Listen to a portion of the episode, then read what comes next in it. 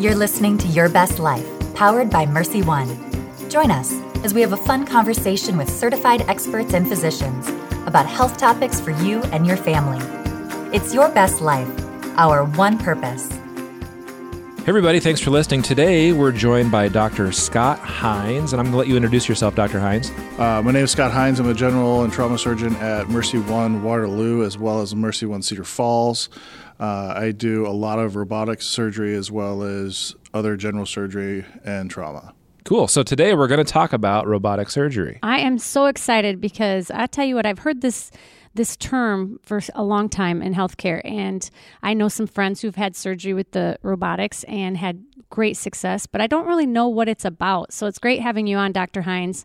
Um, my first question for you is what actually is uh, the Da Vinci robotic surgery? What does it actually do versus what human hands would do? So, in traditional laparoscopic surgery, which people think of as keyhole surgery or poke hole surgery, your instruments are all straight. They don't bend, they don't turn, except for the very tip. And usually, the tip, it can kind of go around and it can open. And so, it's really only you know two dimensions that it's able to operate in. Uh, with the Da Vinci, when you make about the same size holes, um, and you can have up to four arms with the with the Da Vinci robot. What you're able to do is you put your instruments in, and then you sit at a console.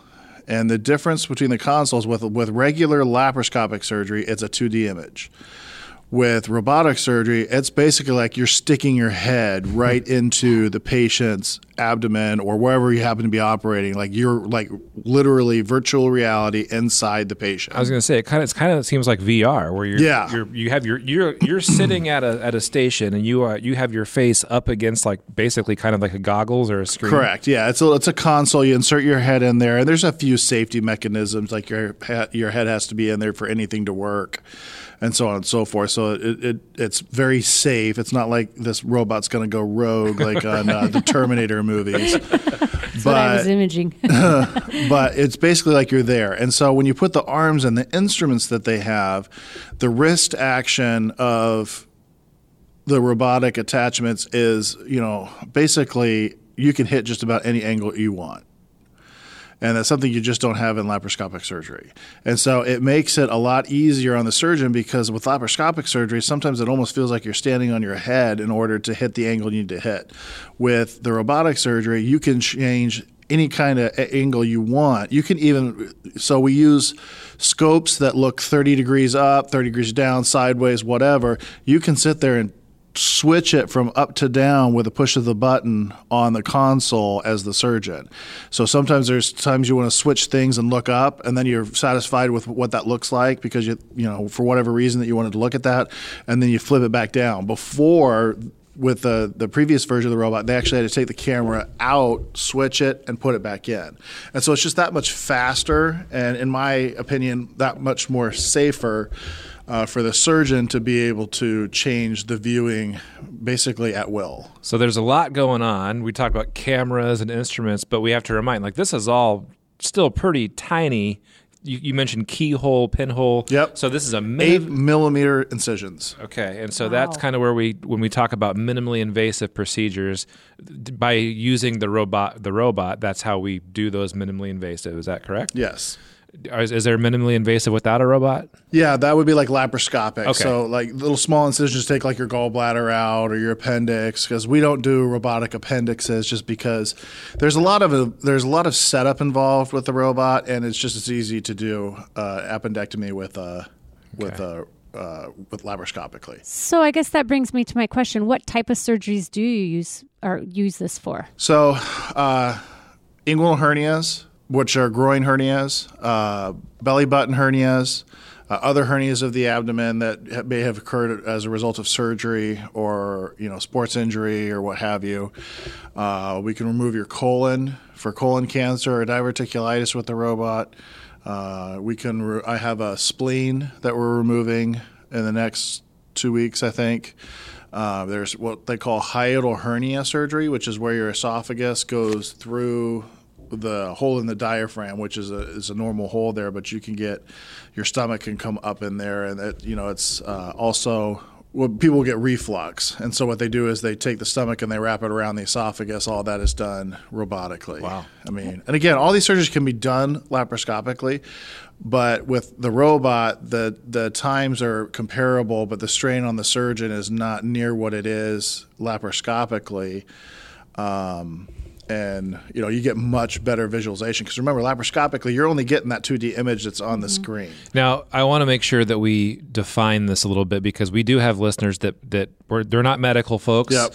So when you say laparoscopically, I said that probably that's wrong. the poke hole keyhole surgery Okay. that's when everybody thinks of minimally invasive surgery that's what they think of Okay. you know small incisions where they you know the first surgeries that they did laparoscopically actually it was a french gynecologist that took an appendix out in france Okay. that was a long time ago.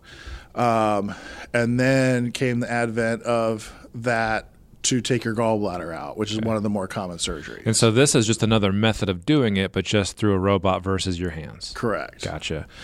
it really helps. It, it doesn't necessarily help like with with the gallbladders necessarily although there is a procedure with the gallbladder that's gaining some favor with younger females that have to have their gallbladder out and that's what's called a bikini gallbladder and so you could ne- really never pull this off laparoscopically but basically what they do is they make the incisions in the ki- bikini line so that they're not visualized uh, if she wants to wear a bikini Sure. you know Yeah. for the rest of her life or whatever um, so you make the incis- incisions there, and then you bring all the instruments forward and take the gallbladder out that way. Because of laparoscopy and not being able to manipulate the wrists like you can with the robot, I don't know that there's anybody that can do a laparoscopic bikini surgery. Okay. And so that's something that's starting to gain favor uh, with uh, younger women. You mentioned, you know, this is really great for the the physician because they can see better with the 3D versus the 2D. What about um, as far as how much training do you have to to be trained on something like this? So there's a training program that the intuitive repres uh, the, the reps um, take you through. Uh, and that's you know time at the console, time working with the robots, suturing, things like that. And then you usually go to Atlanta for training on pig tissue. So they have pigs that you can take their gallbladder out, take their colon out, take their spleen, whatever. And then there's also human cadaver training for things like inguinal, inguinal hernias because there's not a great biologic inguinal hernia model uh, on any animal thus far, and so we use human cadavers. So is that like months long training, years? No, you go down there for a day. It's, Oh, a, it's wow. a very intense, all two days. Uh, the first day is some classroom work, and they go over uh, videos. Usually, they have a surgeon who's well experienced in robotic surgery and kind of teaches that. And then there's a pretty intensive lab version where you're actually doing the procedure. But from start to finish, like if if if a surgeon wasn't trained on the robot, it would take some practice, right? It takes two or three weeks Okay. to you know get enough experience that you're ready to start with you know regular patients. gotcha. So, so if I'm a patient coming in to have uh, one of those surgeries, is my recovery time shorter because of the amount of time that you're in doing surgery with me, or is my pain less, or is that the same? It should depends on the same? surgery. Okay. I think for the gallbladder, it's probably equal to laparoscopic surgery. I think for colon surgery, it's a little bit different. So, uh, plus, again, being able to hit different angles for, for colon surgery. Like I had a uh, gentleman who had colon cancer uh, last week that we took out the right side of his colon for colon cancer, and he w- he probably could have gone home post op day one, but I just wasn't comfortable sending him Sure. home. It was more for my benefit than his. Uh, but he went home post op day two. Uh, he's doing very very well, um, and hasn't had any issues or complications from that surgery. And a lot of that is just being able to hit those angles, and you know it's a shorter operative time usually than laparoscopic. So each person's experience might be a little bit differently different, but but overall, um, because it's minimally invasive, there are several benefits to having a robotic surgery experience. Yeah, so especially you know there's a lot of surgeons who have not adopted laparoscopic inguinal hernias because it's it's done different than where than basically how you would do do the uh, robotic.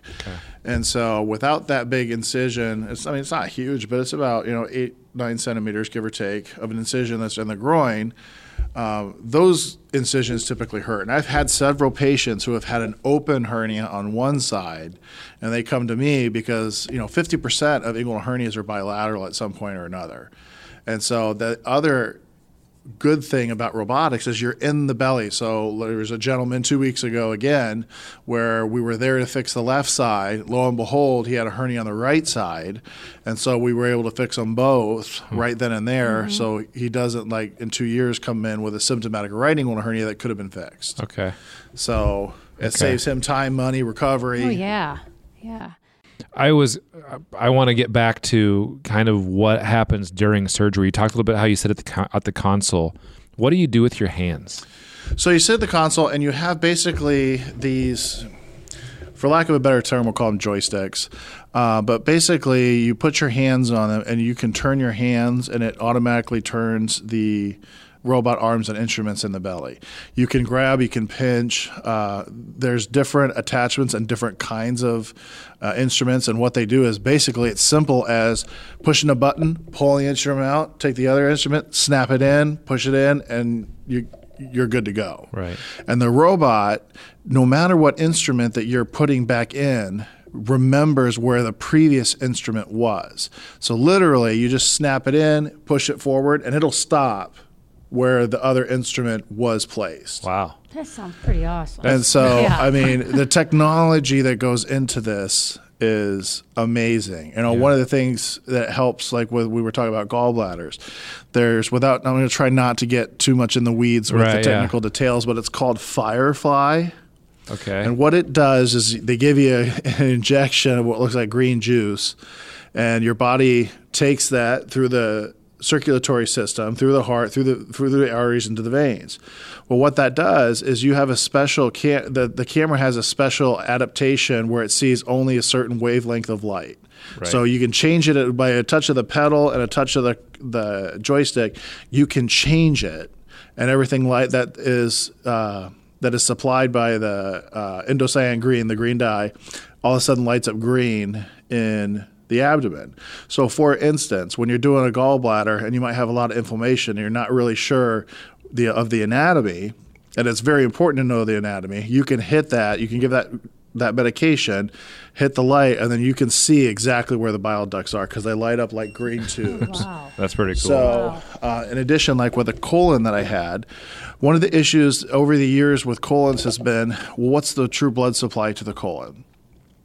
Well, you don't really know. I mean, it, unless you, when you make your staple line uh, and it starts bleeding, that I mean, then you know you got a good blood supply, right? Sure. So what you do is you give this green dye and look at it, and it'll the whole colon will light up green to the point of where there's blood flow. So if you're working with a piece of the colon and it lights up green, green until about a centimeter or two to the end, you know that you can't anastomose. So you can't use that area of the colon. You have to take more off before you put the colon back together, or it's going to fail. You know, it's interesting. Just listening to you, my husband had diverticulitis so bad he had part of his colon taken out Yep. three years ago, and we didn't have this piece of equipment or what you know at this time. So I remember the surgeon saying that she had to really focus on getting that measurement of making sure that there was proper blood flow Yep. to reconnect the colon. So I can see hmm. the immense importance of having that green light, uh, you know, for you guys to work on someone's colon. To And here at Mercy together. One Waterloo, now we have the technology to do it with the robot or an open surgery. That would have been wonderful back back so then. I mean, it, it, yeah, it really makes it. It's a huge game changer, especially even with like breast reconstruction.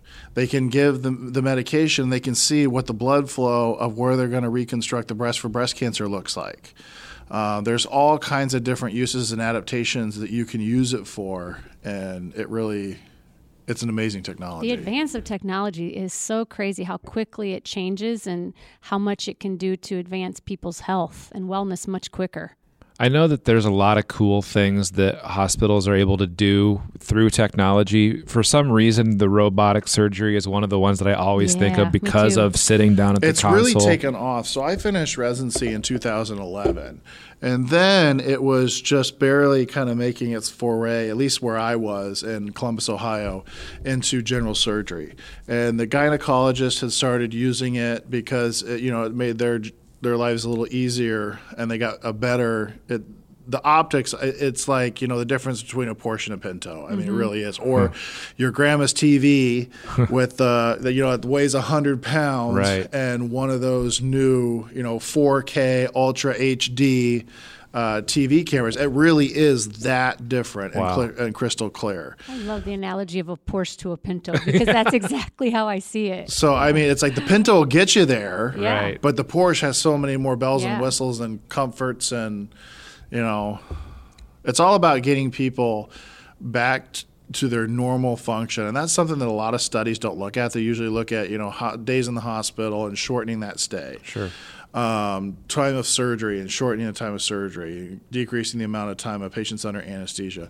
But nobody really looks at time to back to full functional status, and I think that's something that you know somebody will look at at some point and say, hey, you know, with robotic surgery or even what we call um, ERAS protocol or ERAS, some people call it, it's enhanced recovery after surgery. So we're already doing some of that here um, it involves, you know, giving Tylenol before surgery, giving some Celebrex and either Lyrica or gabapentin, some medications that decrease patients' pain preoperatively so that they have less pain postoperatively. Because, I mean, let's be honest, usually what limits mobility, other than, you know, if somebody is an elderly patient, if somebody's an elderly patient, what limits them is usually mobility and pain. Okay. And so if you can, with these protocols, the whole goal is to, of course, decrease opioid use because we all right. are mm-hmm. well aware of the yeah. opiate epidemic that is upon us and yep. continues to rage on. Um, but if we can decrease the amount of opiates a patient needs and get them back to their usual state of health, back to work, back to whatever their normal life is after surgery, shortening that time is going to benefit patients the most. Oh, absolutely. So is robotic surgery pretty common now in the bigger hospitals or or not? It's even becoming common at some small hospitals. Oh, really? Okay. Yeah. We're a little bit cooler only because of the fact that we had the generator that we have for dividing blood vessels is the E100 which is like the it's fresh off the the assembly line. Is that the vessel the, sealing yeah, technology yeah. I read so, about? So it is the best te- technology you can get out out there. And so, you know, I used it, you know, last week with doing the gentleman with the colon cancer and getting that colon cancer out of there for him, and it was amazing. And I think you mentioned that MercyOne Waterloo Medical Center is only the second hospital in the state to have yes, that. Grinnell's the other one. And so you're just able to take larger vessels that normally you would either have to staple or clip and that also decreases surgical time. And it probably does that impact like how much the patient would bleed during the procedure, like few less yeah, bleeding. Okay. Yeah. So I mean, it seals everything up, uh, and it, you, you, can take much larger bites than you can get away with with some other vessel sealing devices. We could probably do a podcast on every feature that the robot offers. So yes. I don't want to get into too deep yes. there, but it's pretty cool to to hear about some of the stuff. Yeah. I mean, it's really like it's just taken off uh, over especially the last five to six years where you know gynecology has really adopted it for their uh, hysterectomies or you know other things that that they do uh, but mostly it's been hysterectomies uh, but what's really taken off is the adaptation for general surgery uh, particularly for like colorectal surgery they use it quite a bit particularly with what we call uh, a low anterior resection when the a tumor is pretty low in the colon and the rectum. Okay. Um, I know that they're, they're, using it that way. Um, you know, where the adaptation for just general surgery procedures is taken off. I don't even remember the last time I did an open inguinal hernia. Uh, I do them all robotically, and my patients do, like I said, they do very well. Like the gentleman said, "Oh, my left one hurts so much. This one, you know, it was a couple days. It was tender," he said, and then he's like, "You know, then I was hardly aware that I had anything done, but I had to remember to take it easy, right, and still, you know, mm-hmm. abide by the restrictions, even though I felt really good." Sure. So I do have a question. If I was a patient listening, and I and I know I have a hernia or issues with something going on, and I'm seeing a surgeon and I can I assume if I know they have the Da Vinci because I've seen it on the walls, uh, you know, that we have a Da Vinci or they do robotic surgery. Can I assume that the surgeons, all surgeons, would be doing this type of surgery, or is it something a patient should ask for? A patient should ask who in a department or a group does robotic surgery because not everybody does it. But as far as uh, yeah, you know, when you're calling for an appointment or at the appointment, uh, you know, ask, is this a robotic procedure? Or, you know, I usually explain robotics to everybody Mm-hmm. because it's really kind of a little disconcerting for them when their incisions are above the belly button for a groin hernia. Right. And so the thing of it is, is for the robot to work efficiently, you have to be 20 centimeters away from the where you're working. So your incisions are nowhere near where your actual site of surgery is. Right. And that's similar somewhat to to a laparoscopic surgery too. So like people go through like the armpit to get to different places to, for different procedures. Is that no, something different? Not not really. Oh, okay. No, Never not, mind. Not not that, that crazy, but uh, but like your incisions will be above your belly button for a groin hernia, which is down low. Okay. And so you have to be 20 centimeters from where you're working. Otherwise, believe me, I've been there. It's not fun I gotcha. if you if you shorted yourself. I've been like thinking like of a cath. Yeah. That's, yeah. Does that sound Yeah, like they, well, they go. what I was they, well, with with uh, heart caths, they can go through your wrist now, right. Okay. Yeah. It's amazing. which is because Just it's all done. It's all uh, done over guide wires. Yeah. If you can get a guide wire in something, you can do anything. Wow. It seems amazing. like. So the patient journey does that begin then at the, with their primary care provider office to, to then get referred or Oftentimes, yes. Some directly call our office, but usually it's a referral from a primary care provider.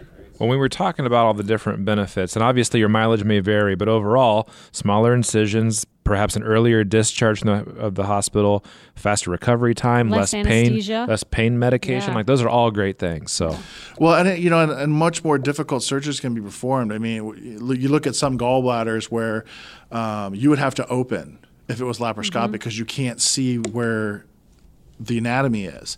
And so with Firefly, and you have all these tools at your disposal with the with the robot, I've seen people be able to pull gallbladders out.